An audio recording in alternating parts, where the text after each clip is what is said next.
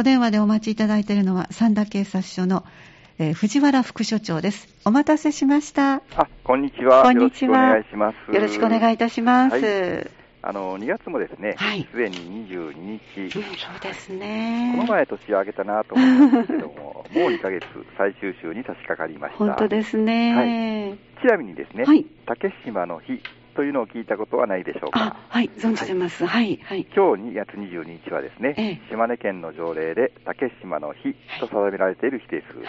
あ竹島についてはですね、詳しくお話しすることをここでは差し控えさせていただきたいと思いますけれども、はいはい日本にはね、ええまだまだ解決しなければならない領土問題があるということをですね、うん若い人にも知っていただきたいと思います。そうですね。はいその他、はい2月22日は2が3つ揃っているうんということで、なんか、にゃんにゃんにゃんとか言って、はいはい猫の日でもあるようです。ね、そうみたいですね。はいはいさて本日はですね、はい自宅における防犯対策ということについてお話しさせていただきます。わかりました。じゃあ、後ほどこのお話、詳しく教えてください。はいでは、最初に1週間、この、どんな状況だったのか、サンダの様子、教えてください。はい。まず、窃盗としてですね、はい。万引き1件、はい空き巣1件、はい。タイヤ盗が1件、はい。あとグレーチング盗1件、はい。そして自転車盗1件の被害を受けてい。それぞれありましたね。はいはい。あの万引き被害についてはですね、ドラッグストアにおける化粧品と、はいこれが盗まれたというものなんですけども、はいはい同様の被害がですね、ええ先々週も2件発生していまあす。そうなんですか。はいはい。空き巣はですね、ええ勝手口が無施錠、室内からカバンが取られたりというもので、はい。タイヤ盗については、ガレージに置いたままの夏用タイヤ、あ、はい、これが8本盗まれたというものでしたたく。さんですね。はいその他ですね、ええニュースな新聞なこととかにも載っていたんですけども、え威力業務妨害の被害1件ええええということですね、あのはい図書館内にあ、爆破予告の付箋。これが落ちていたというものですね。はい、利用者を非難、はい臨時休館したはい。という結果ことにもなっておりえます。えはい。ね、受験シーズンシーズンということもあってですえね、え許されざる犯罪だと思いそうます。ですね、はい、何事もなかったんですよね、結そうです、果ね。結果何もありませんでした。はいはい。先ほどのあの窃盗被害もそうなんですけども、ええもし不審な人物を見かけたというような時はですね、はい。通報110番三田署の方通報よろしくお願いいたします。はい、わかりました。はいじゃあ、まずはこの1週間を振り返ったところで、最初にご紹介いただいた、えー今日のタイムリーな話題、自宅における防犯対策、えーはいご紹介ください。はい。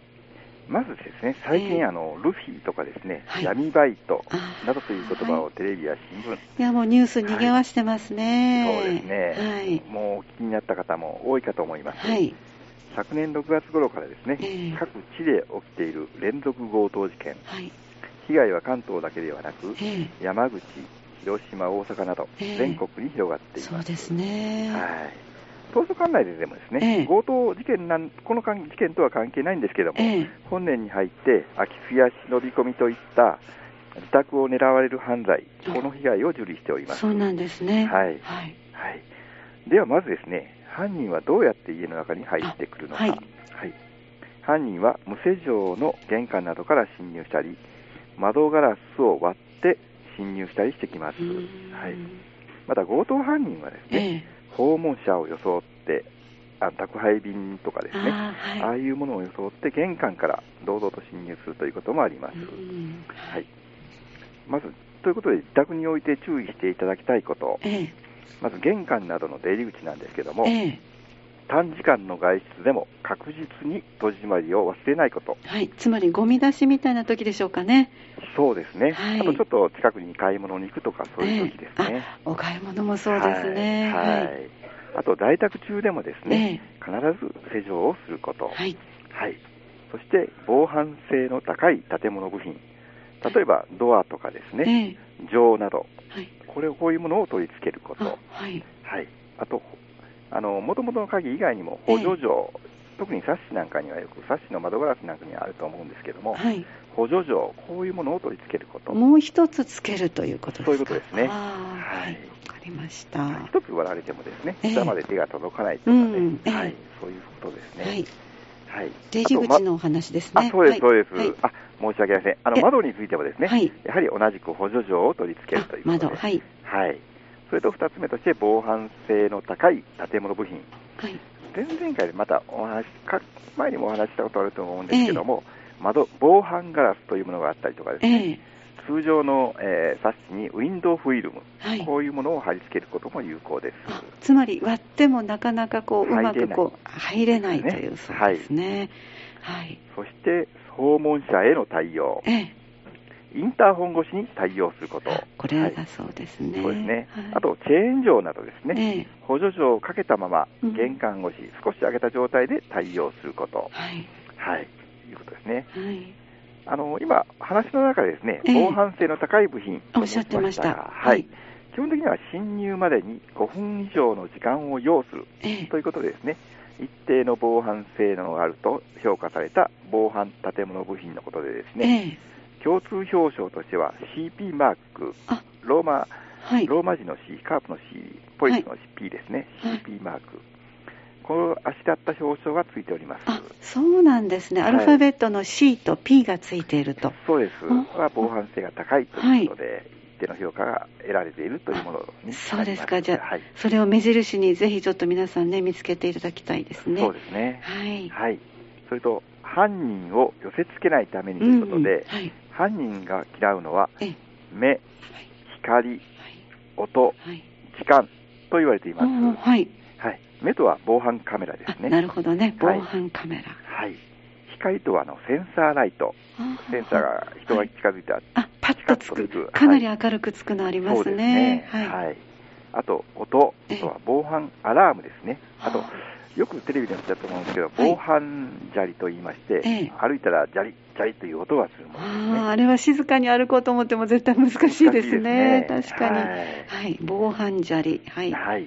それと時間なんですけども、ええはいこれは先ほどのあの防犯ガラスであるとか、ええ防犯フィルム、はい。補助錠ですね。はいまあ、入るのに時間を要するとはいいうことですね。はい。はい。あの、施錠はもちろんですけどね、ええさまざまな防犯機器、これを活用してええ防犯対策を強化していただければと思います。はい。わかりました。はい。それと最後にですね、ええ不審電話に注意してください。あはいということで、あの、家にある現金の金額、これを聞いてくるという不審な電話、これが多数かかってきています。そうなんですね。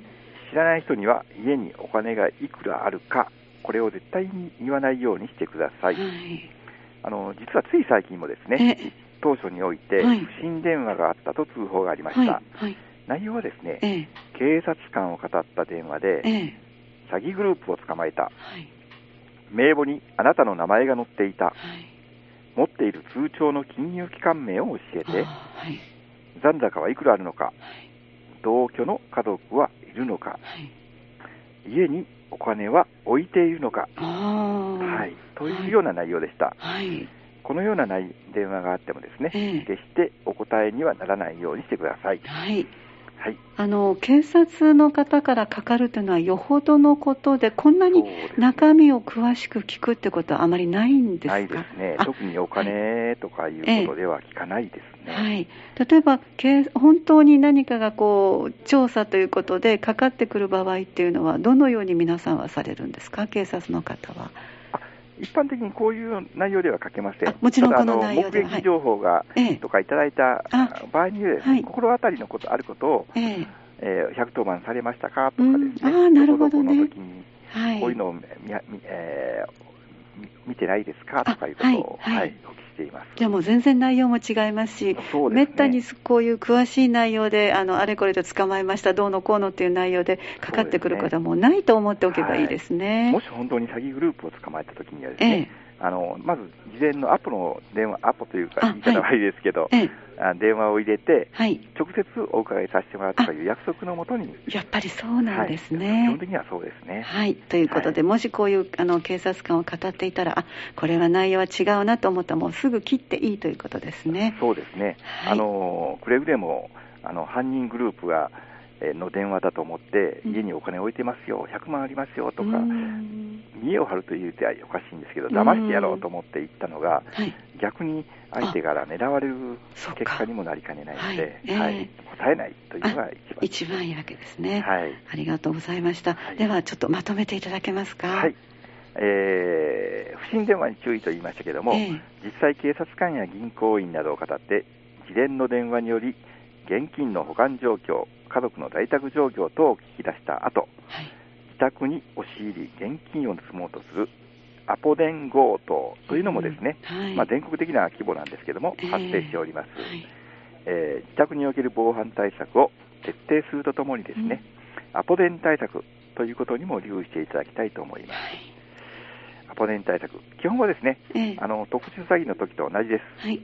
知らない電話には出ないはい。ということが一番で、ええ加えてお金がいくらあるのか家族は何人いるのかなどの質問には絶対に答えないことはい。